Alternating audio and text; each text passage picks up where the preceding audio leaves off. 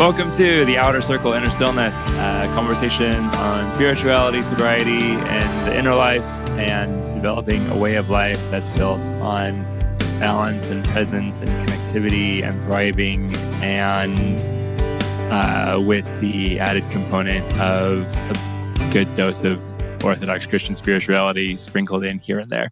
Uh, sometimes like too much salt, and sometimes like just a little bit of basil. Who knows? Uh, welcome to my show. And to the listener, I'd like you to meet Zach Guzman from Mind Reneural in Colorado Springs, Colorado, an exquisite human being and healer and neurofeedback practitioner and um, many other things. Uh, and uh, before I uh, get lost in my own adulations, would you like to say a little bit about who you are as a person, as a practitioner. What's your corner of like the healing, spiritual, sobriety world? Oh my gosh, what a loaded question.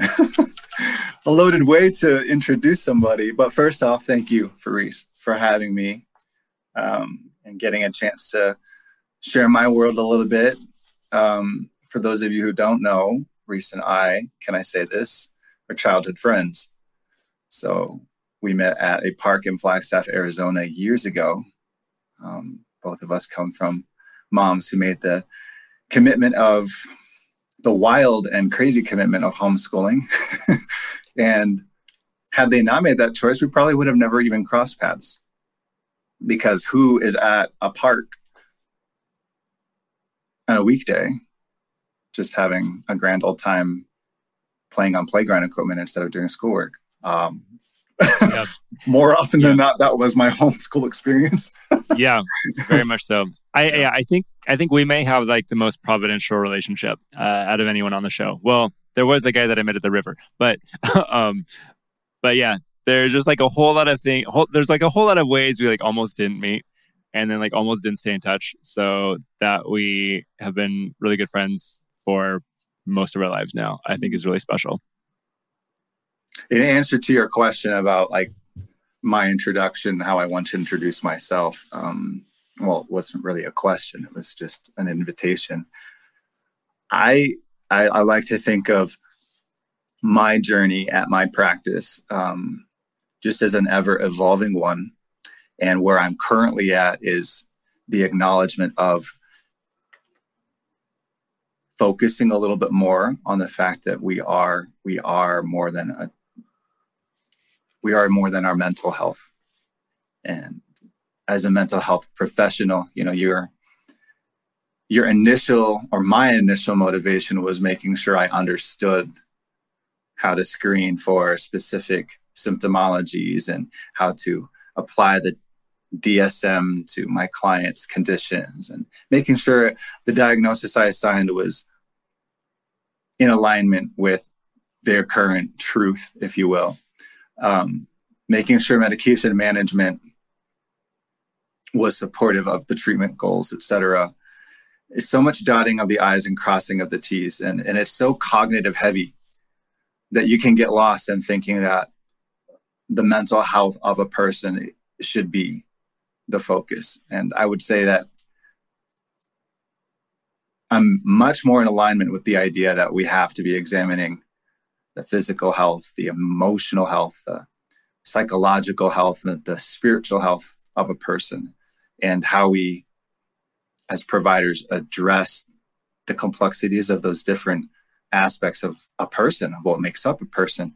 Um, the deeper we can go with people, the more efficient we can provide uh, guidance towards the solutions that they really need. So Mind Reneural exists to be able to, well, it's in the name. Mind Reneural is intentionally spelled the way it is because of the neurological component to mental health and, and the neurofeedback emphasis, or not emphasis, but kind of hybrid approach that I've taken to kind of fuse together more formal psychotherapy modalities with a neurologically based type of treatment that complement each other very well. Um, I could probably say 100% of my clients are coming to me with anxiety, listed as one of their primary concerns. I mean, and if you really think about it, we entered the world in a state of fear. I've watched three children, my own, be born, and I don't think they were screaming the way they were screaming because they were emotionally hurting. this was fear, you know, and so we become abundantly aware from the moment that we come into this world that death is inevitable, that danger is present, you know, just kind of not lurking around every corner, but anything can be perceived as a as a dangerous thing. And so, uh, what I'm getting to is the is the fact that if if we can calm someone's anxiety, which is under the umbrella of fear, what spirit can we then provoke when anxiety is absent? And so, because neurofeedback does such a great job in my experience with my clients and my my own self at helping to kind of quiet the noise and really evaluate what the anxiety is related to um, you can then invite the option of inviting a different spirit into the life of a person to kind of operate the to kind of run the show um, and so I, in that regard i really do feel like the the mental health field needs to address the importance of how our mind, how our thoughts, how our beliefs do influence the spirit that we occupy. Um, not the spirit that we occupy. The spirit occupies the body, but the, the spirit of the person, that who we who we really are. And so I'm still on this journey of discovering myself, you know, what to what depth I can go with my clients to finding truth and meaning and living an abundant life. And I'm I'm trying to remain forever and always open to just how deep I can go in those connections. So that's what Mind Reneural is about. Um, I've been around since 2019 and just recently partnered with the local university here to to take on some interns as as early as this upcoming fall. So I'm I'm really excited about that. I'm excited for the opportunity to be able to teach and share and learn from the the students that make the decision to come here for their practicum work that's super exciting. I, I have gotten to do supervision as well, and I, I really enjoy it. So I'm really I'm really glad you get that opportunity. There's so much rich stuff that you were just uh, that you were just saying there, and I want to ask a lot about it. Uh, first off, though, it's been a little bit since we've talked about neurofeedback on the show, and uh, as as for as often as you and I have talked about it, and as much as I'm pretty sold on it, I still have like the hardest time explaining concisely just what it is because it's just. Would you be able to say uh, what is neurofeedback? oh my gosh, another loaded question.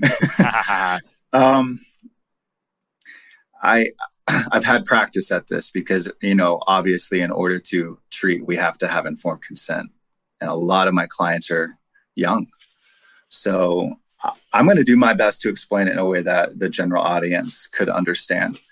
Um, the overarching goal of neurofeedback is really to promote a calmer central nervous system. Um, this would be the part of the brain that governs life automatically. You know, you don't have to sit here. You could, and many people do, and it's a good practice to focus on your breathing and the patterns of breathing, how how long your inhales to exhale ratios are. Um, you don't have to sit here and think about your blood pressure, whether it's high or low. Your, your brain does that for you. Uh, your body core temperature is regulated by the autonomic nervous system. And the whole point of neurofeedback is to get that system operating more efficiently. And so the two main tasks of the brain, can I keep going on this? Yes, please. Okay. Um, the first the first task of the brain is like I just said to keep you alive. And the second task is to make you thrive. So inherently, we're actually competitive. And we get this in science, you know, survival of the fittest. That that that phrase is an inherent one that we understand. And so when people say, you know, I'm not a competitive person, I'm like, oh, that's BS. Even if you're a passive competitive person, scrolling on your Instagram or your TikTok or whatever form of social media, you're you're subconsciously making assessments about yourself and how you measure up to the rest of the world. And so when young people come in and they say, you know, I've got this depression, I've got this anxiety, one of the first uh, questions I ask is, you know, well, what are you doing with your time? What are your senses inputting? And how are your senses responding to that input from a central nervous system kind of lens? You know, like how, how is the autonomic nervous system processing the information and then responding cognitively to how it needs to alter behavior to be better? Um, so here's the depiction or the illustration I like to use for what neurofeedback is like. Okay. The brain requires feedback for learning.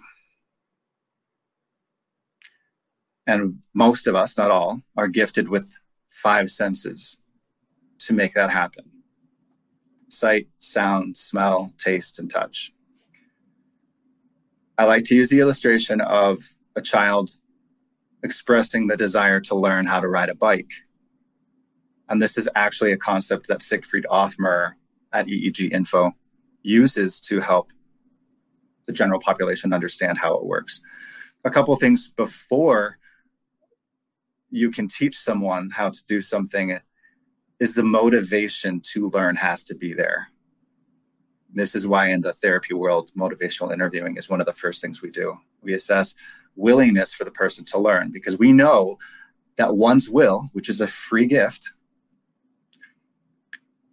is something that cannot be extracted from anybody. Now, drugs and medications and other destructive activities, not that drug use is always destructive, but you know, some destructive activities will kind of impair our judgment to exercise what would be otherwise our own organic free will. But it remains the same that free will has to be intact for a person and that will has to be in alignment with the goals that you put in front of your client. So back to the point.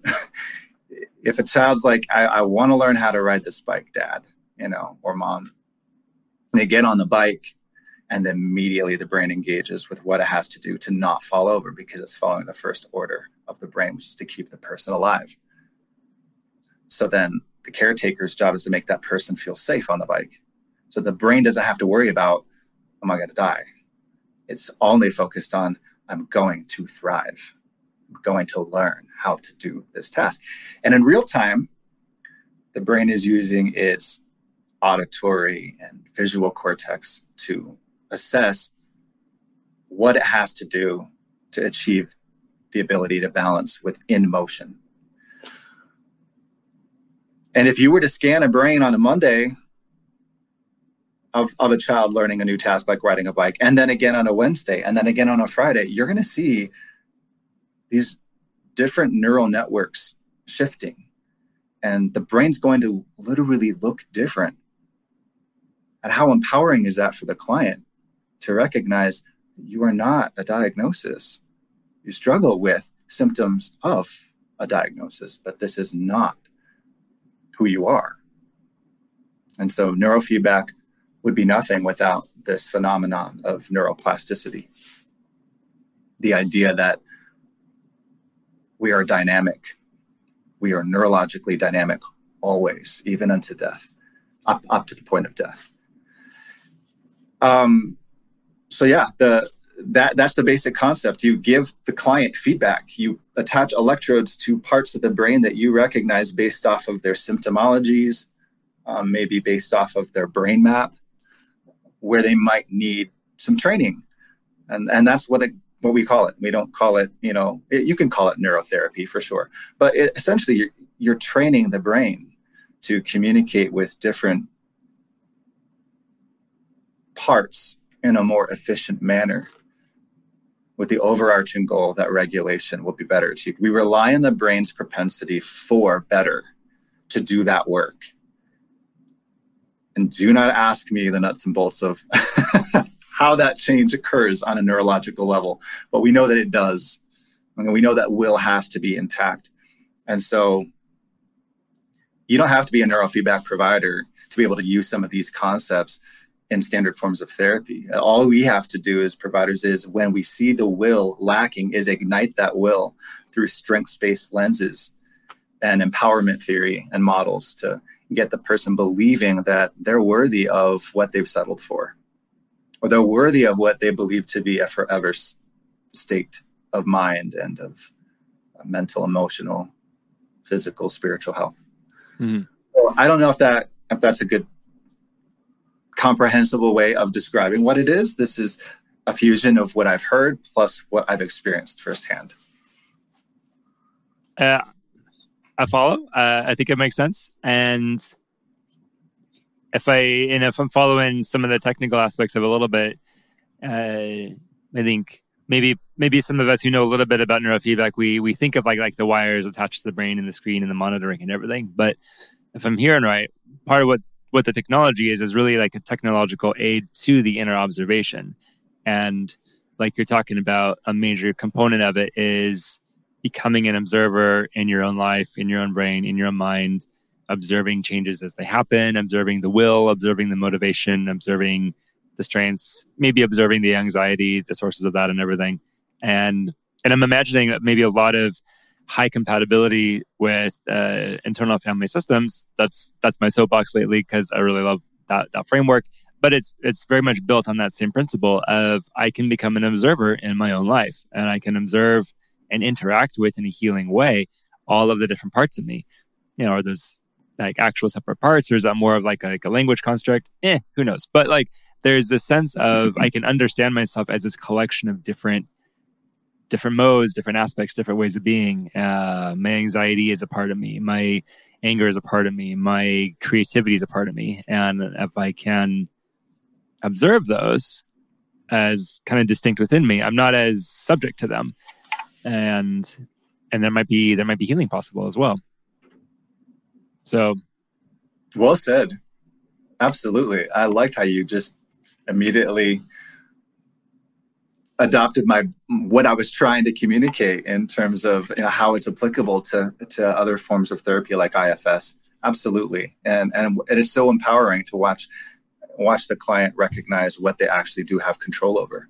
Mm-hmm. And sometimes the deception of you know I'm I'm helpless. Learned helplessness is a thing on so many different levels, and and that's uh, mm-hmm. that's what I love is uh, you're really enhancing a meditative state.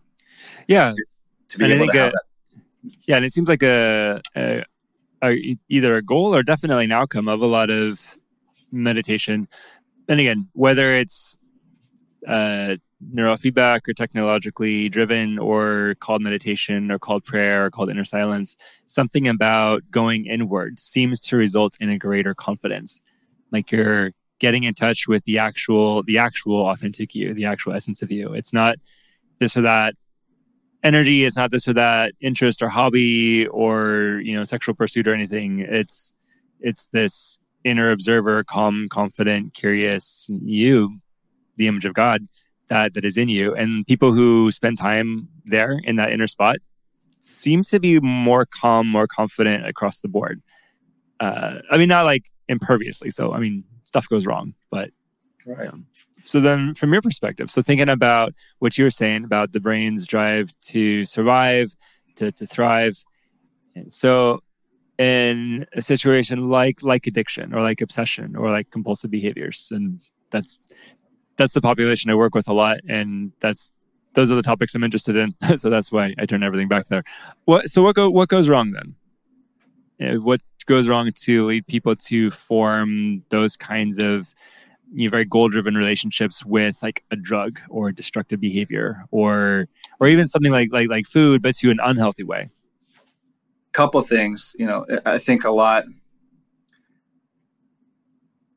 a lot of it depends on kind of where you're at in life. Uh, and what i mean is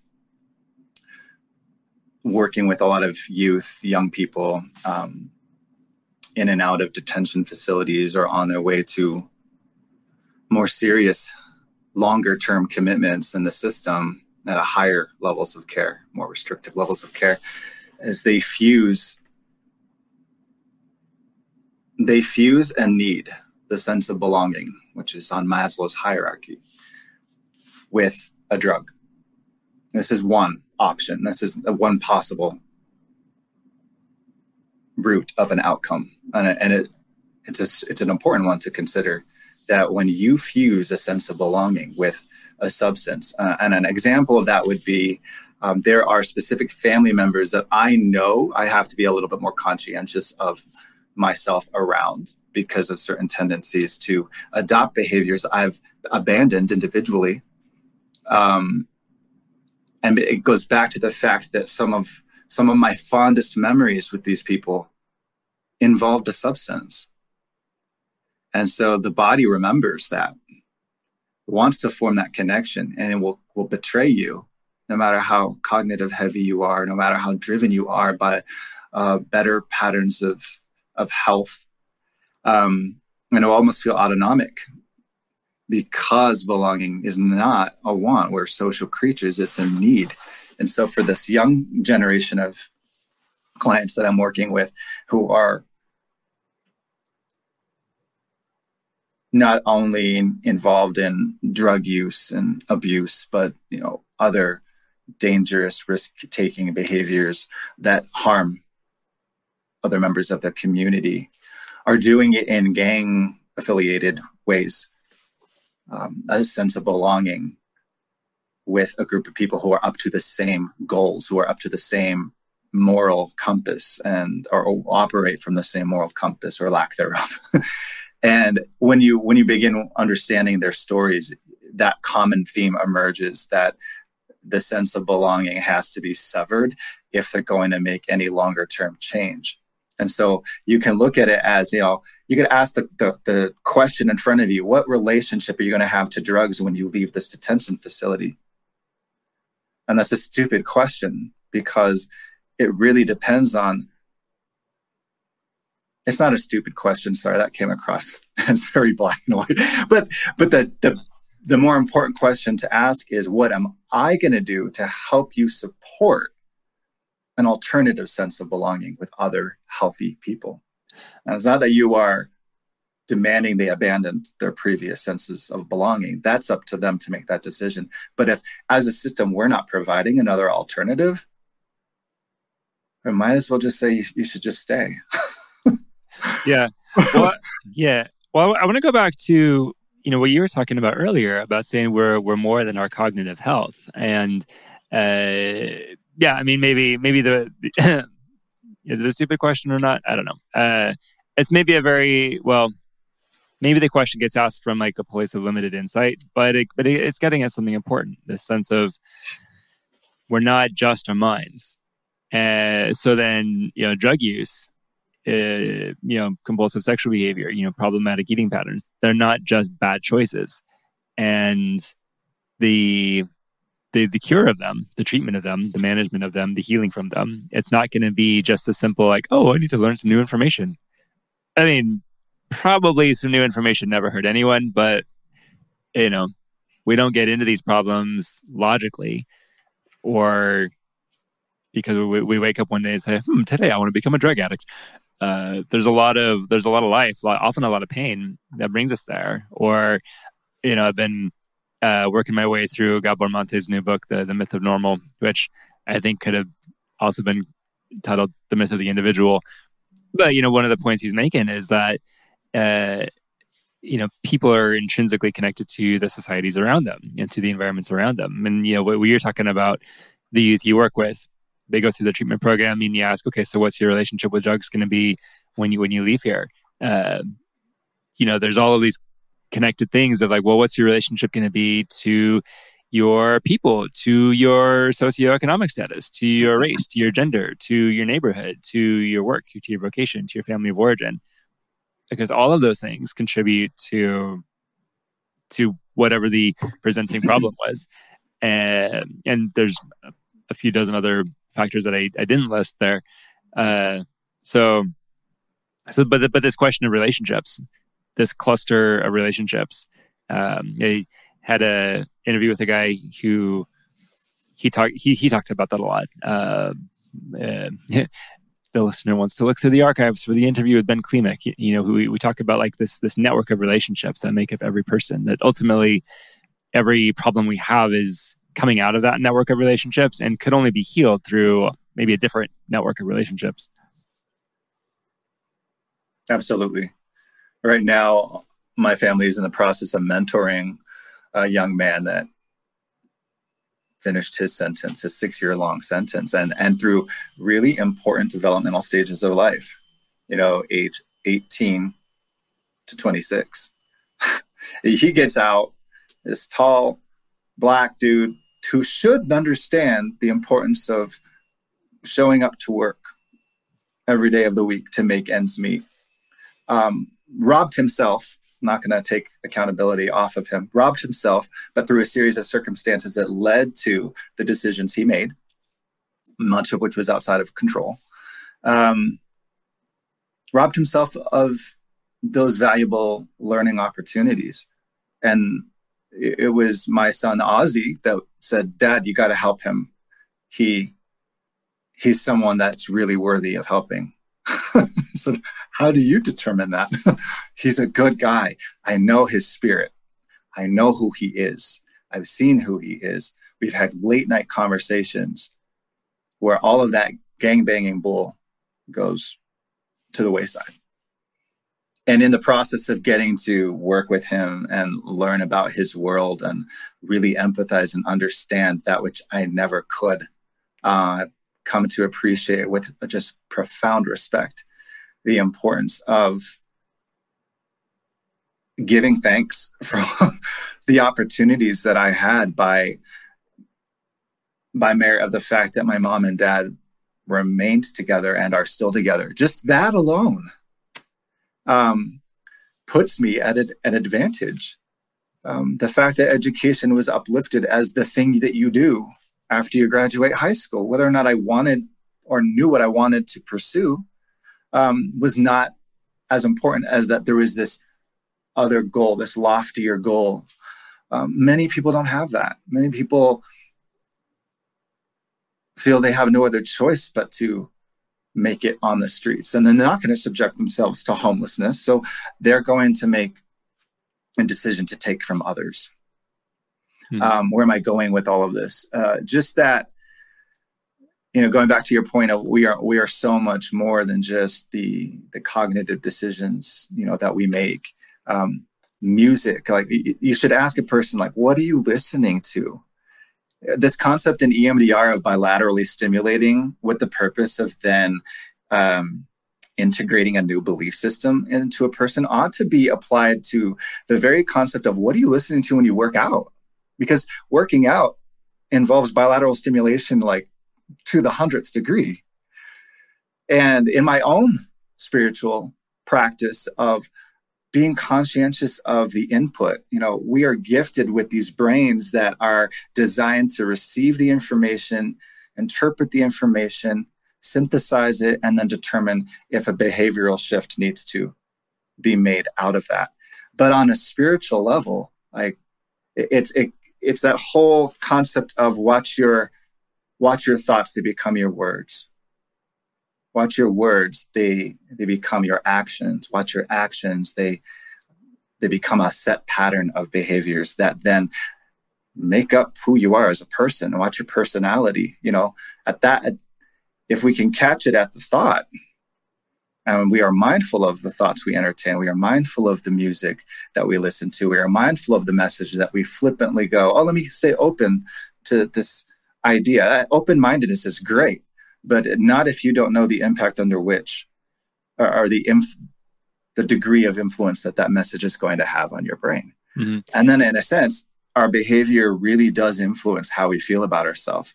And then it, it, can be damaging to the spirit. And so many of the people that I work with are, um, they, they've never been taught how to recognize patterns and how to make choices that support a goal because there's, there's just been no goal to achieve. Yeah, that's that that interlocking system of you know thoughts impact behaviors, impact emotions, impact relationships, impact self concept, impact thoughts, and uh, and all of that can kind of just cycle if you're not aware of it. Like if you're lacking awareness and lacking the vision, then you can just kind of stay stuck there, and and it can be kind of hard to uproot.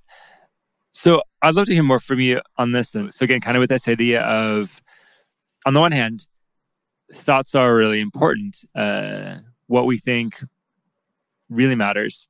Uh, there, there's a thought in, in, in Orthodox uh, Orthodox practice thought that all of our thoughts come to us, and and we talk about the the, the passions as these things that um, are not like necessarily inherent desires, but they're these things that work upon us. And so, so we talk a lot about like what you're talking about. What do you what are you, what are you doing with your time? What are you listening to? What are you consuming? What are you opening your mind to receive? What are you entertaining? That's a really big deal because the things that come into your mind that you allow there, that you allow to take root, end up having a huge impact. So, so here, there, there there's that reality on the one hand, uh, and then right next to it, just as true, is a sense that we're more than just our minds, where we're all of these other things. I'd love to hear more from you. Like, what are some ways that you walk with people on the journey from like I'm up in my head, um, so intellectually focused. I think I just need to think my way out of things into a more I'm aware of my body. I'm aware of my emotions. I'm aware of my relationships. Um, how would you how would you approach that? Hmm. Well, for me, I feel like my experiences with with the client that I'm primarily the demographic I'm primarily talking about, it's actually quite flipped. They're not thinking, they're feeling. The primary emotion that's running the show is fear. It's not, you know, when when you look at a person, um, person's behaviors, usually the behavior that drives the violence, that lock that, that causes or leads to the incarceration, um, is because the anger took a turn where it became rage. And so we've all, not we've all, but most clinicians are familiar with that iceberg diagram where like the anger is just the surface emotion. It's what you see. But what lies beneath the surface is really what we've got to evaluate and, and battle with and grapple with. And um, fear and pain are often those two primary emotions that, that run that anger. And in the population of people, it, just just the level of hypervigilance to survive a sentence. Every move has to be watched, every conversation assessed, every possession well monitored, because the perceived threat that at any given moment someone could hurt you, take what you have, um, call you a bitch, and that requires an action on your part. Or there's another gang affiliated member serving time who operates from the same or affiliates with the same gang. And now you have a moral, um, ethical obligation in the code to do something about it. So fear, that spirit of fear, going back to anxiety, like that's the thing to address. Exposure therapy. Um, one of the things that I do with these guys, we're terrified of certain public places, particularly in the rough parts of downtown. In the rough parts of downtown, there's naturally homeless individuals. So when you do homeless homeless outreach and you tell them you're taking your children with you, their first thing is, why would you do that? Let alone take a handout from any one of these homeless people who are likely to want to reciprocate that gift, that receive and that gift exchange with you and I've I've been there with this population and, they'll tell me the do's and don'ts of the downtown and I say you, you don't get to dictate your fear doesn't get to dictate my love what my love is capable of. Your fear does not get to dictate the capacity that my love has to be extended to others. And and you don't you don't say that obviously in a in a cold hearted way. You you invite them to take part in the opportunity to do the same. And once they're exposed to that, you see the fear lessen. Like the, I, I guess to your point, fear, the emotion of fear, does drive a cognitive process of these are the things to look out for. Um, but if but the it's brain also is very, yeah, but it's also a very embodied process also. correct, yeah, exactly. So yeah, it, it's desensitization, a lot of desensitization, and you can't do a lot of desensitization in the confines of four walls. You just can't. Um, Yeah. and so well, mentorship.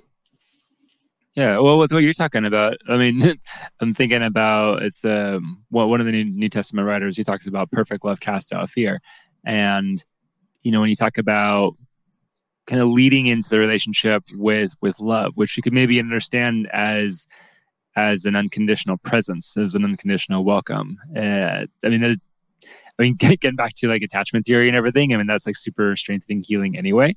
Um, but it sounds like inviting someone out of that that that fear cycle yeah it's not going to happen just in like the intellectual space of you know four walls and dialogue but in the i'm in the presence of someone who's present with me or we're going and we're walking together or there's there's this you know true human connection maybe with some actual physical movement um, that all seems to accentuate the process hmm Absolutely. And you can, it doesn't have to be as uh, out there as the example I provided. Simply making the decision to um, take the, the bus route from point A to point B can be the difference between that individual going out and stealing a car or accessing very reasonably priced public transportation to get to their destination. If fear is operating or, or driving them away from the decision to try public pa- transportation. And I can go into detail as to why that's such a feared thing. you know, lack of control. You're with a bunch of strangers in a confined space. You have to carry a firearm at all times because any one of these other people could have a firearm. And until you take that person and say, let's go do this together and expose them, they're inclined to believe that what they've conjured up to be the reality is the reality. It's just their perceived reality, and, and it it redefines what your relationship has to look like with the client to impact change. Um, and again, I'm sp- I'm talking about a specific demographic. I know not every client de- deals with that level of fear, that primal fear. Um, but you can you you can kind of dissect that further, or or find these offshoots where that can apply with um, milder seemingly mild milder levels of anxiety you know? Yeah absolutely. And when you when you're thinking about different uh demographics and um the thing people are afraid of most uh you know for for me it, in my group it's not not usually people who are uh, afraid of public tran- transportation or, or, or getting shot out on the streets but it's people who have really hurt their partner or in some way and they're really afraid to own that or really afraid to confess a wrong or really mm-hmm. afraid to like open up and, and share an emotion and to a debilitating degree sometimes. So yeah we might we might look at that and say oh that's not the same kind of threat because you know their life's not in danger but like internally chemical wise i mean the the fear part that's afraid of saying hey i was wrong probably is going off just as brightly as you know your folks who are like afraid of getting shot at uh, and, and where that where those two ex- examples intersect, Reese, is this concept of um, grace, which is going back to the spiritual. I, I, think the whole point of life is to receive grace and to give grace. And if you really evaluate what Christ said while here on planet Earth, is to love Lord your God with all your heart and love your neighbor as yourself. How do you do that? Through patience, kindness, compassion, through the eyes of grace these individuals are people just in general whether they've caused harm to a direct family member like in the dv situation the acknowledgement of that wrong is not something they grapple with it's what it does to them when they have no grace and that's what can lead to a destructive pattern of behaviors that look like they just don't care when it's really they care too much and they're bearing the burden all on their own mm-hmm. without reliance on a savior. Yeah, they. Yeah, they. It, yeah, it's not that they don't care. It's often that they they do have a sense of right and wrong, and they have a sense for oh, I I see, I really see the damage that I did, and I'm really really actually sad about it, and uh, and and everything. But but it's uh, it's the difference between what we consider like an unhealthy toxic shame that doesn't believe change can happen and what in the new testament they sometimes talk about as like a godly sorrow that leads to repentance or uh, I know so, so, sometimes in Orthodox circles they, they they use the word shame a little bit differently than we do. It's like not always like a bad thing. Like I think sometimes they use it the way I use the word the word remorse. But there's a sense mm-hmm. of if I can weep for my sins, that's a healthy thing. It's a healthy start. But then for for us, like we're in this tradition that has a built-in uh, protocol around that. Like you sin, you weep for your sin, you go to confession, you go to repent to the person, and so there's a very built-in structure. You don't get left in your wallowing or, or in your sorrow. Uh, and I perceive that that's a thing that's missing for a lot of people. It's it's not normalized. It's not structured to recognize the wrong that you've done to a person and then actually do something about it. Mm-hmm. Uh, we're just we're stuck in this. Well, what if they reject me and I have to posture and I have to look a certain way and that feeling itself is just so big and feels so terrible. Like I'm afraid to face it. When actually it would be the facing of it that would be like the most healing thing.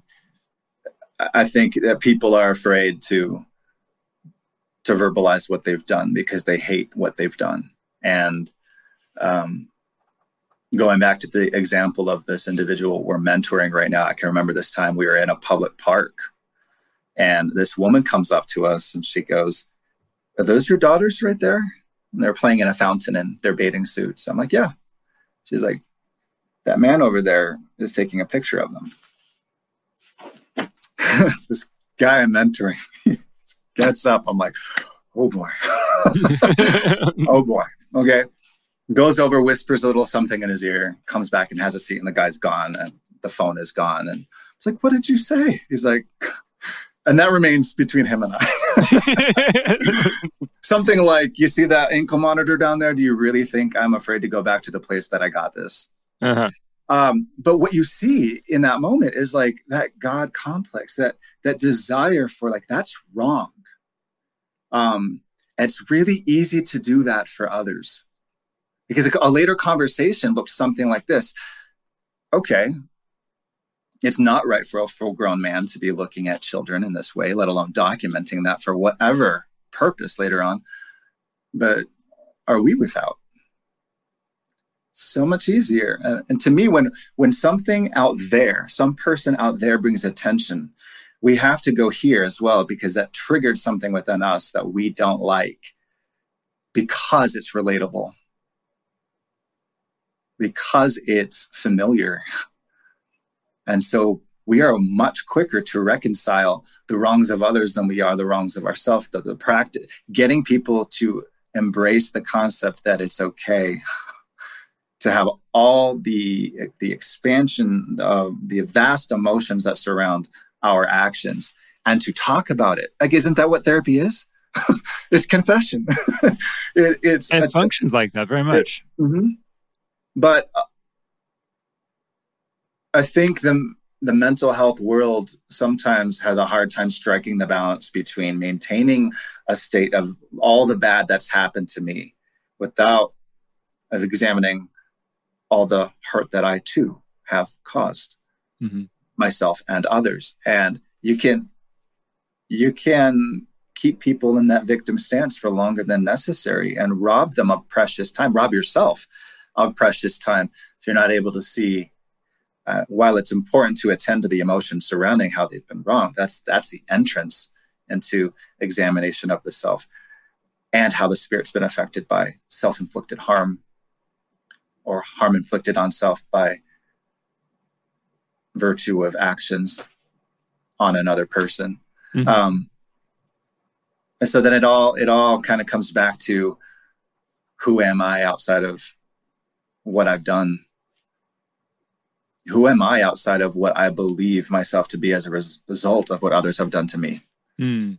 Yeah, seems like it comes back to that that yeah that, that identity piece and so being able to to observe what's going on uh, we've been hurt but we are not that hurt we've hurt others but we're not essentially the parts of us that, that have hurt others you know we need to take responsibility for that. And if we've broken something we need to repair it. Absolutely. And if we've been hurt oftentimes we need to take responsibility for our own healing processes. But part of why we can do that is because we are something deeper, we're something divine, we're something really powerful inside. And um and that that shift, that shift seems to be the thing that really makes a difference. If I if I can really if I can really know who I am, then I can look at these things that I've done, and they might be really egregious and really terrible, but I can look at them and not die because I know, well, that's not the essence of me. It is something I need to actively work to repair, and I am responsible for it, but it is not me. Hmm. The actual me is something really good, really beautiful, really powerful. Absolutely. And then getting people to understand that that part is still accessible. Because a lot of times it's like, I can't go back to that. A lot of the narrative I hear is that me is dead. That me is gone. By by who's like who's making that decision? Well, well, I am. Based on what? Based on the things I've done, which you've identified is not who you are. So then what's stopping you? and again, I think that's where that, that, grace comes in. You can't, we can't shoulder this on our own. Mm. Um, and that gives a perfect entryway into talking about the spiritual health. Uh, and people have to de- identify what they're okay with. You, you, you throw the word spiritual out there, and living in a place like Colorado Springs, there's the automatic assumption that you're like a Judeo Christian. Um, and then it's what church do you go to and what pastor do you follow? And to eliminate the distraction, you really have to be conscientious and careful about what you're trying to imply needs addressing. Um, spiritual is a lot safer a term, but a lot of people don't even know what that means. And it's just a, a, a term that we've coined to be like, oh yeah, I can join in on the conversation. I'm a spiritual person. Uh-huh. yeah. Uh, but but what does that mean? What shapes this? Or like what not shapes the spirit? Because I think I think who we really are has always been there. That's why when Christ said, you know, let the children come to me, it's because they uh they don't know. They haven't been contaminated by life enough to have lost a sense of their identity. Um, so it's more like what what have we done since our entry onto planet Earth that have blockaded access to what we really are. And you get people to see that, acknowledge that, there's really only one place they can go with that load the foot of the cross. Yeah. You know, the demonstration. I'll, I'll even tell clients what let's let's take let's take this idea that Jesus was a real person out of your head for a second. Because that's sometimes people get locked up in the cognitive right? They're they're, they're like well let's let's first prove that jesus is real. Well let's just assume he is. Based off of what? Well based off the spirit that was left behind after his resurrection to govern many of the decisions that you say you love about me. You think that's a me thing? You really think that zach cares about you I don't. I, care about what you do for me, you know, but empty myself of who I am, of, of the of that inflated concept and and allow access of, of the spirit to govern the decisions I make. I'm now a conduit, strict and, and solely that through which the spirit can all that God can operate to reach people. Now let me back up by saying like take Jesus out of the picture for a second. In terms of whether or not this man was real. What did he teach? What's the principle there? Because the lessons that just the other day I was visiting Ozzy and, and he's identified um, Luciferian. That's that's just his religion.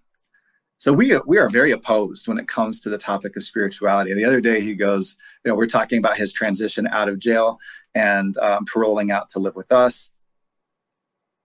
And um, I'm like, "Are you ready for this?" He's like, I, I think I am. How do we get onto this topic of of a comment he made to me? Um, because I was I was challenging him. He was telling me, Dad, being here as long as I have has made me hard, like hard, hard of heart. Like I I don't look at people with the same compassion I once could even if I wanted to. And I was telling him it's because you haven't reconciled with yourself the things that you've done that have brought you here. And so the focus has to be on what others have done because that's the safer way to process what you've done. If you can make something right in someone else's life, get someone else to see the error of their ways, in a sense, you'd have to say that there's some level of introspection going on there. He said, But yeah, yeah, yeah, I can't do that because you're a man of God. You can do that. I can't do that. I said, That's so interesting because just a second ago, you asked me if I would legally adopt you. And you want a man of God to legally adopt you. Why don't you just go straight to the man himself and be adopted in his kingdom? Like, yeah. So it's interesting because I, I don't I don't care how people what people cognitively say that they are. They know who they are, and I don't care what name that they go by to I to make sense of that for them in the moment wherever they are. Um, in that moment, we saw completely eye to eye. A sense like I want what you want. Mm-hmm. Something peaceful about what you have. Yeah. I want this, to live with you. yeah. There's this inherent knowing of what is real and of what is true. And, uh, or, you know, like there's a way St. Paul talks about like all creation declares these, these realities. And there, there's a way where everyone has access to the truth, but not everyone opens themselves to it. And some people might act, actively try try to obscure it. And again, for for reasons for you know because they've been hurt because they've been lied to betrayed like a whole lot of reasons you know so someone who is actively hiding from truth or rejecting truth you know it's not because they're an evil person there's there's good reasons painful reasons probably why they do that but um but yeah like you're saying there there can definitely be this yeah if we if we really if we really calm down and really be with each other there, there can be this sense of there there is something shared some shared yeah. insight there and a lot more shared than not. Yeah. You know, absolutely. I was thinking when you were talking about, you know, being, being that conduit of grace, there's something uh, really similar that happens in, in Orthodox practice when we when we practice the veneration of the saints. Because um, you know, uh, to the outside observer, it'll look like saying, "Okay, so we're, we're crossing ourselves, making a prostration, you know, kissing this painting." Um, but what it is, it's um, it's you know using the medium of the wooden paint to give honor to here's this saint that's depicted uh, and the idea is like you know the honor goes to the person and in going to the person goes to god who gave them the grace to do it and so mm. in, in, our understanding uh, you know we're not worshiping the saints we're not praying to the saints you know we're kind of talking with them but there's a sense of everything they are is by god's grace mm. you know everything that made the Virgin Mary the Virgin Mary. Everything that made Saint Seraphim of Sarov who he was, everything that made you know you know Saint Herman, etc. Everything that made them who they are was by God's grace. And so our, our, sense of when we practice this veneration is very much saying, you know, God is good, God is glorious, God has done great things. And we're giving honor to one particular work of that grace right now.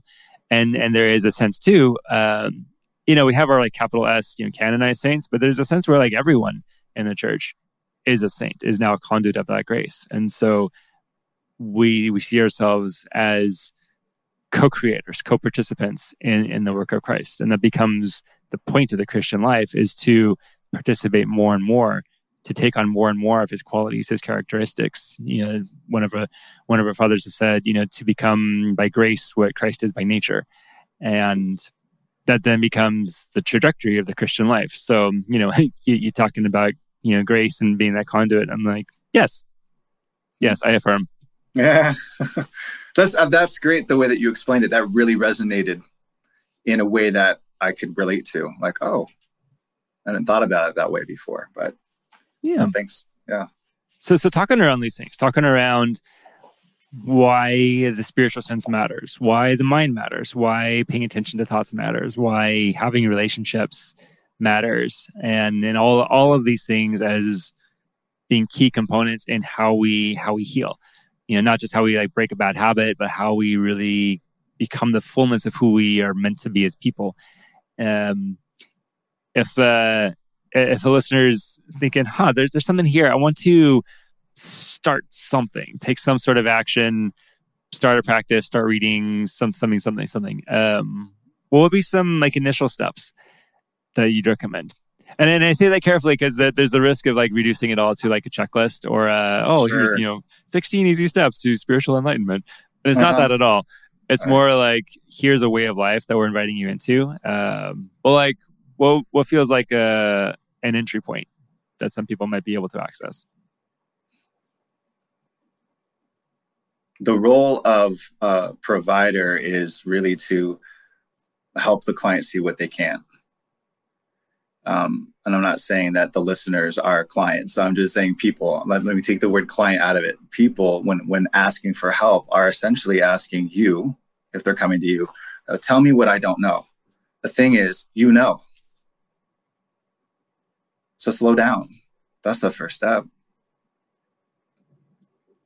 And I don't think that that is a checklist thing. All right, something's calling your attention. If you're hearing something here that goes, why is that resonating with me? Well, slow down and figure out why.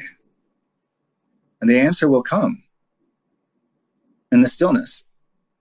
Um, elimination of distractions.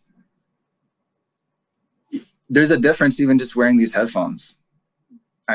There's ambient noise all around this building. I can't hear it right now. I can hear your voice in my ears. I can I can uh, it I can connect even through this virtual platform in a much better way than if I had taken these off. Like that changes everything. Uh, now I hear my voice echoing in this room.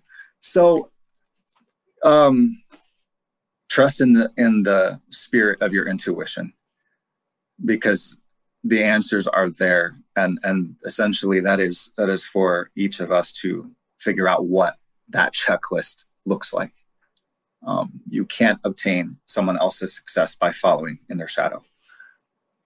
That's their story, that's their written destiny, if you will. Mm-hmm. You need to find your own.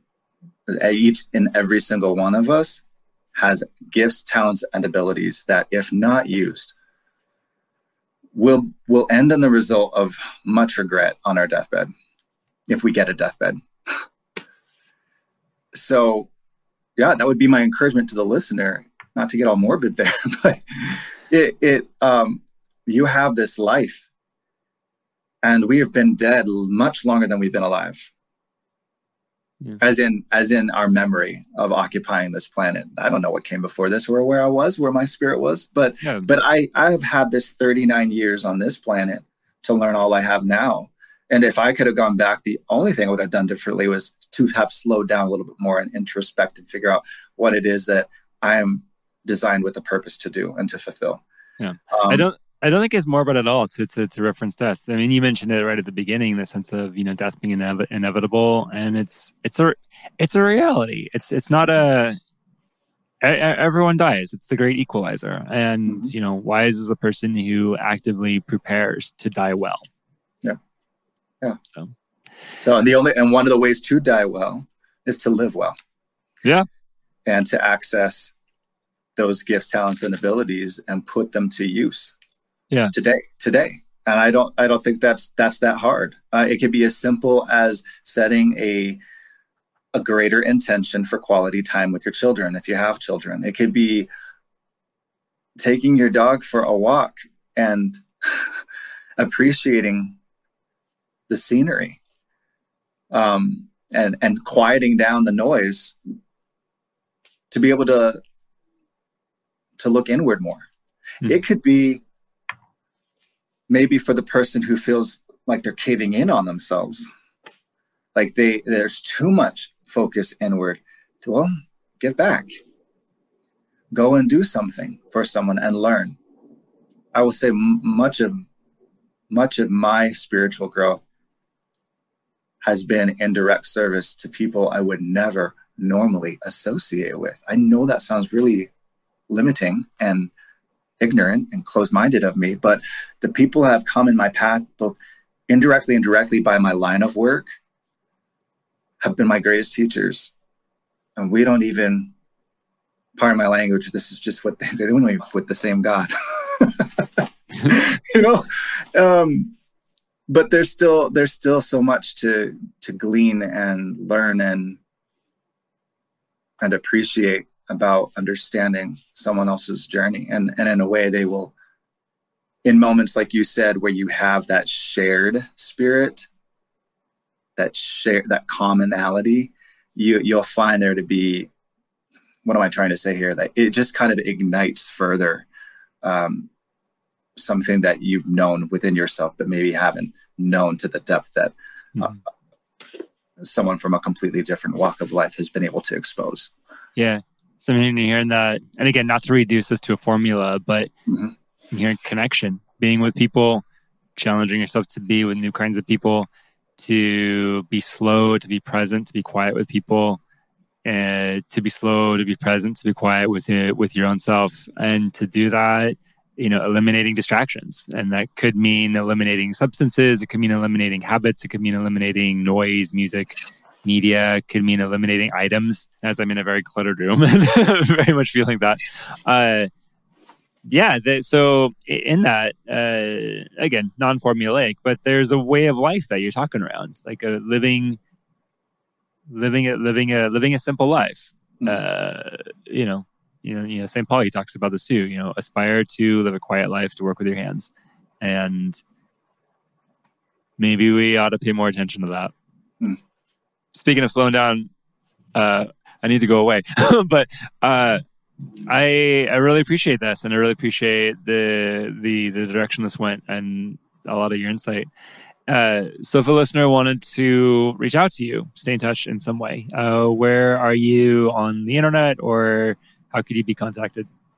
I I had full intention of when I set up my website to put together all the platforms to help people kind of gain access to some of the things we're talking about. Um, and I just have lacked the time, but you, I can be found if you type in the name of my private practice and the state in which I reside, Colorado, uh, Colorado Springs specifically. Um, so if you do if you do a Google search of Mind Reneural, and it'll take you directly to the website. Uh, and on there, there are direct links to Facebook and Instagram, but I do not post as regularly as I would like. Uh, but yeah, if you know somebody in the area that you think could benefit from some of the services we provide from couples counseling to individual counseling to life coaching, a more solution focused approach to dealing with um, that maybe stuck pattern of behaviors you've fallen into, or to explore more about neuro- what neurofeedback is and even schedule a free 45 minute consultation. Um, yeah, mindreneural.com is where you would want to go. All right. There you go. Up in the mountains. It's good stuff. Yes. All right. Well, I'll have the info in the liner notes, and uh, I'll also have my own. If the listener would like to, if you, if you value this sort of conversation, this sort of discussion, uh, please join our community. You can support me with some dollars at patreon.com slash outer circle. You can follow me on Instagram at Dependent Counseling. Uh, I also don't post as much as I probably should, but I'm trying to more and more as we've now said, like, hey, get off social media some. We're trying to get on social media. It's a weird, it's a weird conundrum. Uh, but I do appreciate the the ratings, the reviews, the comments, and all of the feedback. It's been great. So thank you everyone for being with us. Thank, thank you, you for having me. Too. Thank you.